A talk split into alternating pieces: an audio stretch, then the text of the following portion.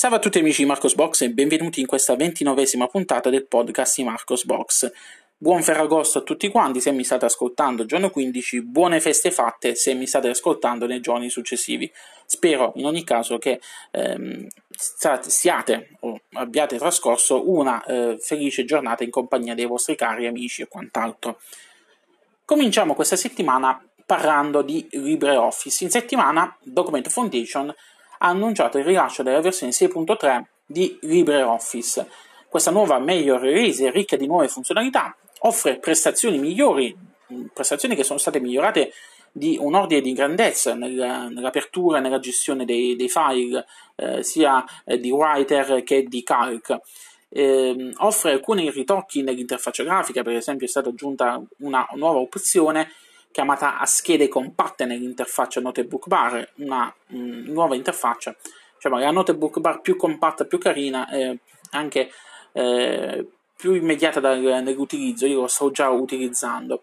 Sono state fatte alcune modifiche a calc, è stata aggiunta il supporto all'esportazione nel formato PDF A2 richiesto da diverse organizzazioni per la conservazione sostitutiva dei file. È stato anche aggiunta la possibilità nei documenti in formato PDF di modificarli per nascondere e rimuovere informazioni sensibili prima di esportare o condividere in file, per aiutare poi le organizzazioni a ottemperare alla normativa sulla privacy dei dati e a livello europeo, sia a livello europeo che a livello locale. È stata poi aggiunta, la modalità console alla versione per Windows. Infine, cosa molto importante è che l'interoperabilità con i formati proprietari di file Microsoft Office è stata migliorata in diversi punti, sia con i documenti di testo che nei fogli elettronici, che nelle tabelle pivot, ma anche nei file PowerPoint, PPTX. Quindi un ottimo lavoro da parte del team di LibreOffice che, oltre ad averne migliorato le prestazioni, ha migliorato con questo rilascio anche la compatibilità, che non fa mai male, perché come ben sapete una delle principali critiche che viene fatta a LibreOffice è appunto questa sua, diciamo così, alcuni problemi di compatibilità che si ha con i formati proprietari. Con questo rilascio si va incontro, si cerca di risolvere questo problema ulteriormente, quindi si sono fatti nuovi passi in avanti per migliorare l'interoperabilità. L'aggiornamento è disponibile per Ubuntu e derivate tramite il PPA dedicato. In alternativa potete rimuovere la versione installata dai repository e scaricarvi quella presente sul sito di LibreOffice, perché vi ricordo è disponibile in formato DEB, quindi ve la scaricate e ve la installate. Se cercate su Marco's Box vi spiego anche come farlo in qualche vecchio post, ed è questo aggiornamento è disponibile anche su già da adesso nei repository di Manjaro Linux, quindi se siete su Manjaro avete già la versione 6.3. Se siete su altre distribuzioni potete comunque, distribuzioni basate su RPM, potete scaricare anche in questo caso gli RPM dal sito di LibreOffice e andare a installare su Fedora o che ne so, OpenSUSE, quindi avete tanti modi per poterlo installare. L'importante è che andate a installare. In settimana è stata poi rilasciata la versione 18.04.3 di Ubuntu. Che cos'è? Sapete bene, ogni tot tempo dopo il rilascio di una LTS vengono rilasciate delle point release. Le point release cosa vanno a fare? Vanno a fornire dei supporti di installazione, quindi delle ISO aggiornate con tutti quanti gli aggiornamenti fino a quel momento rilasciati per la versione LTS di Ubuntu, e viene poi aggiornato, viene fornito l'aggiornamento dello stack hardware che viene backportato dalle release semestrali di Ubuntu di volta in volta. Quindi questa nuova versione, questa terza point release di Ubuntu 18.04 LTS, fornisce lo stack hardware backportato da Ubuntu 19.04. Questo significa che viene fornito il kernel Linux 5.0 anziché la versione 4.15, che era quella inclusa al momento del rilascio su Bionic. Poi viene fornito anche, oltre a questo, le versioni aggiornate di Xorg e dei driver grafici open source. Potete scaricare l'ISO aggiornata direttamente dal sito di Canonica, sia per Ubuntu che per i suoi framework ufficiali, quindi Kubuntu, Ubuntu Bagi, Ubuntu Mate, Ubuntu, Ubuntu Kirin, Xubuntu. E inoltre, se provenite da una vecchia installazione di Ubuntu e volete aggiornare il kernel, quindi lo stack hardware completo, kernel, xorg e tutto il resto e compagnia bella, potete farlo. Sul blog trovate le istruzioni su come farlo. Il procedimento è abbastanza indolore, quindi non dovreste incontrare problemi. La scorsa settimana ho lanciato l'appello a voi lettori per la nuova rubrica del blog chiamata Il mio setup. Sono già arrivate per questa settimana in corso due condivisioni. La prima è quella di Mauro, che ha mostrato la sua installazione di Kali Linux e la sua macchina, e successivamente è arrivata anche il primo post, diciamo quello alternativo, che, perché ve ne accorgerete, andate a vedere sul blog, è quello di Attilio di Radio Linux. Non so se vi ricordate, qualche tempo fa sono stato anche intervistato dai ragazzi di Radio Linux, che utilizza Debian 10 sul suo iMac del 2006, quindi ecco perché dicevo che l'installazione è strana, quindi perché spesso e volentieri chi compra un Mac lascia il sistema operativo della Apple, il sistema operativo proprietario della Apple sulla sua macchina, mentre c'è gente, noi pinguini, siamo capaci anche di andarci a installare la nostra distribuzione preferita su hardware Apple. Nelle prossime settimane troverete altri setup, perché in questi giorni me ne sono arrivati già un altro paio. Li ho programmati per i lunedì, quindi ho deciso per adesso di metterlo a cadenza fissa settimanale ogni lunedì. Ne ho altri due in cantiere, quindi state pronti. Lunedì 19 e lunedì 26, che sono pronte già le altre due puntate. Vi invito a condividere la vostra postazione informatica inviandomi il tutto o tramite mail, o contattandomi su Telegram, o contattandomi su Facebook. Fate voi, a voi la scelta nel mezzo. Potete anche mandarmi un piccione viaggiatore con le informazioni, quindi sono reperibile quasi ovunque. Mi fa molto piacere che questa rubrica sia stata ben accolta dalla comunità. Passiamo adesso a un rilascio della settimana, un rilascio di un programma che ha cambiato nome, Gnome MPV, che è praticamente un front-end GTK di MPV. Viene aggiornato alla versione 0.17 e cambia nome diventando Celluloid. Andatevi a vedere le informazioni relative a questo programma. Potete installarlo fin da subito tramite Flatpak. In alternativa dovete aspettare l'aggiornamento dei repository della vostra distro. Vi consiglio di installarlo da Flatpak se volete provarlo fin da subito, perché è un modo più semplice. Altro programma che va a cambiare nome è Fpacman. Ve ne avevo parlato nelle scorse settimane di questo nuovo tool di Manjaro per la gestione grafica di Flatpak e Snap, che a partire dalla versione 0.5.1 cambia nome e diventa bauh, proprio scritto bauh, B-A-U-H, è una parola portoghese che si pronuncia proprio bauh e significa baule, nell'idea del creatore del software, quindi inteso come il luogo dove tu puoi trovare tutte le tue cose immagazzinate, e i pirati non guastano mai, mettono il proprio oro all'interno dei bauli, quindi c'è anche questa doppia lettura. Il nuovo repository è stato creato, il vecchio con il nome vecchio verrà mantenuto ma non più aggiornato, quindi verrà comunque, è ancora presente ma non verrà più aggiornato.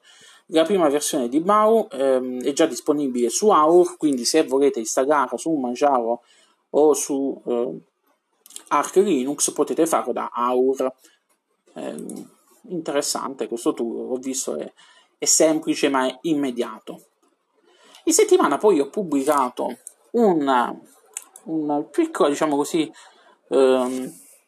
recensione, che poi recensione non si tratta, perché ne ho soltanto parlato per sommi capi, di Fogliate. Che cos'è? È un semplice e moderno ebook viewer basato sulle GTK, costruito su GJS ed EPUB.js.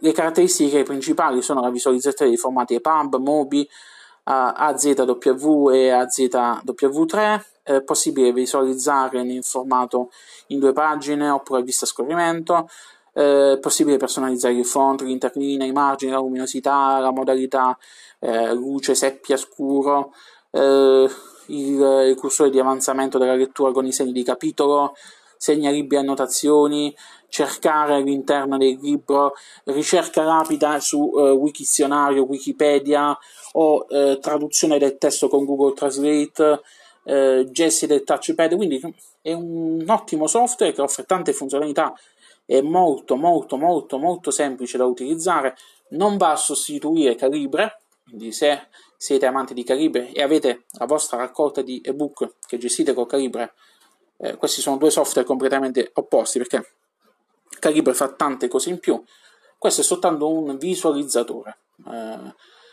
Se avete gli EPUB, se avete sulla vostra distribuzione gnome-centrica dei file EPUB che volete aprire al volo, installando Fogliate li potete aprire al volo e potete gestire, potete anche riprendere la lettura dove eravate rimasti, cioè le funzioni base, però fatte bene, fatte semplici, fatte in maniera essenziale, che non guasta mai.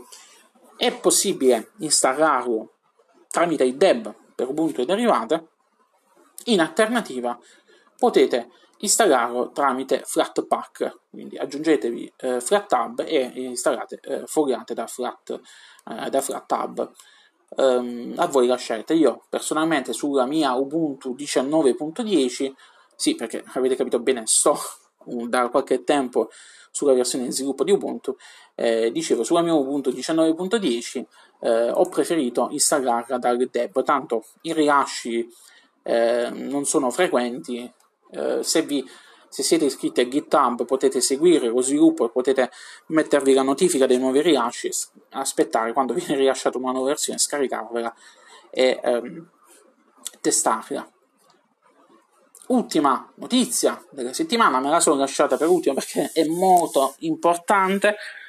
Dopo ben 4 anni e 5 mesi di lavoro, il team di Xfce ha annunciato il rilascio di Xfce 4.14, nuova versione stabile del famoso desktop environment leggero che tutti quanti apprezziamo.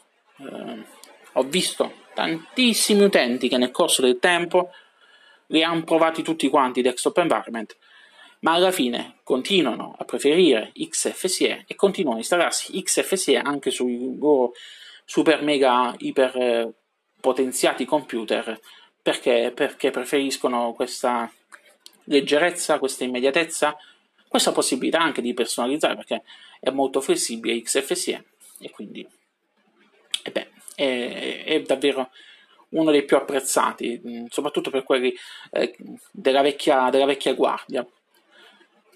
I punti salienti riguardano migliorie nel gestore delle finestre, che ha avuto una serie di aggiornamenti di funzionalità, incluso il supporto per il VSync, usando preset OpenGL come backend per ridurre il problema dello sovraffollare dei display, il supporto HIDPI, il supporto GLX migliorato con i driver proprietari NVIDIA, il supporto per Xinput 2, vari miglioramenti del compositore e un nuovo tema predefinito. Il pannello poi ha ottenuto il supporto per la funzionalità di monitoraggio principale di RANDR, un migliore raggruppamento delle finestre nel plugin elenco attività. Il desktop ora supporta la funzione di monitoraggio principale di RANDR, vabbè, troppe R di mezzo, sapete che c'ho questo problema. È stata creata una finestra di dialogo nelle impostazioni completamente nuova per gestire i profili colore. La finestra di dialogo del display ha ricevuto molta attenzione durante questo ciclo di sviluppo, con nuove funzionalità. È stata aggiunta un'opzione per abilitare il ridimensionamento della finestra GTK nelle finestre di dialogo, aggiunge il supporto per Rapid Sleep, fortuna Refine Manager ha ricevuto molte funzionalità e correzioni. Tra le modifiche visibili ci sono per esempio il fatto che la barra del percorso adesso è completamente rielaborata, il supporto per le miniature più grandi, il supporto per i file folder.jpg e tante cosine qua e là. Migliorate poi il centro applicazioni, il Power Manager, i servizi di notifica, il player multimediale Parole ha ricevuto un supporto migliorato per lo streaming di rete e podcast, nonché una nuova modalità mini. Il visualizzatore di immagini ristretto ha visto vari miglioramenti dell'interfaccia utente e supporto per l'impostazione dello sfondo del desktop. Miglioramenti anche nel tool per fare gli screenshot. Il gestore degli appunti ha migliorato il supporto per le scorciatoie da tastiera. Il plugin Push Audio del pannello ha ricevuto il supporto MPRIS2 e poi qualche modifica anche ai vari i goodies, quelli che venivano chiamati, che sono praticamente delle aggiunte a Xfce per aggiungere funzionalità. Alcuni sono stati rimossi, non vengono comunque rimossi del tutto, ma vanno su una specie di archivio, vengono mantenuti in soffitta all'interno dei sorgenti di Xfce, quindi volendo si potrebbero anche installare successivamente. Vabbè, tanti miglioramenti. Andatevi a fare un giro su Marco's Box, dove trovate il changelog completo e troverete anche il link al tour. Praticamente andate su questa pagina e a breve, perché attualmente ancora non è stato postato, è stato annunciato ma non ancora è stato postato, trovate, diciamo, una panoramica di tutte le varie funzionalità. Davvero una release interessante, ci ha messo tantissimo tempo per venire fuori, speriamo che sia apprezzata dagli utenti Xfce e non solo. Bene, con questo ho concluso. Lunga vita e prosperità a tutti quanti. Ci vediamo, anzi ci risentiamo la prossima settimana con la nuova puntata del podcast di Marco's Box. Ciao ciao!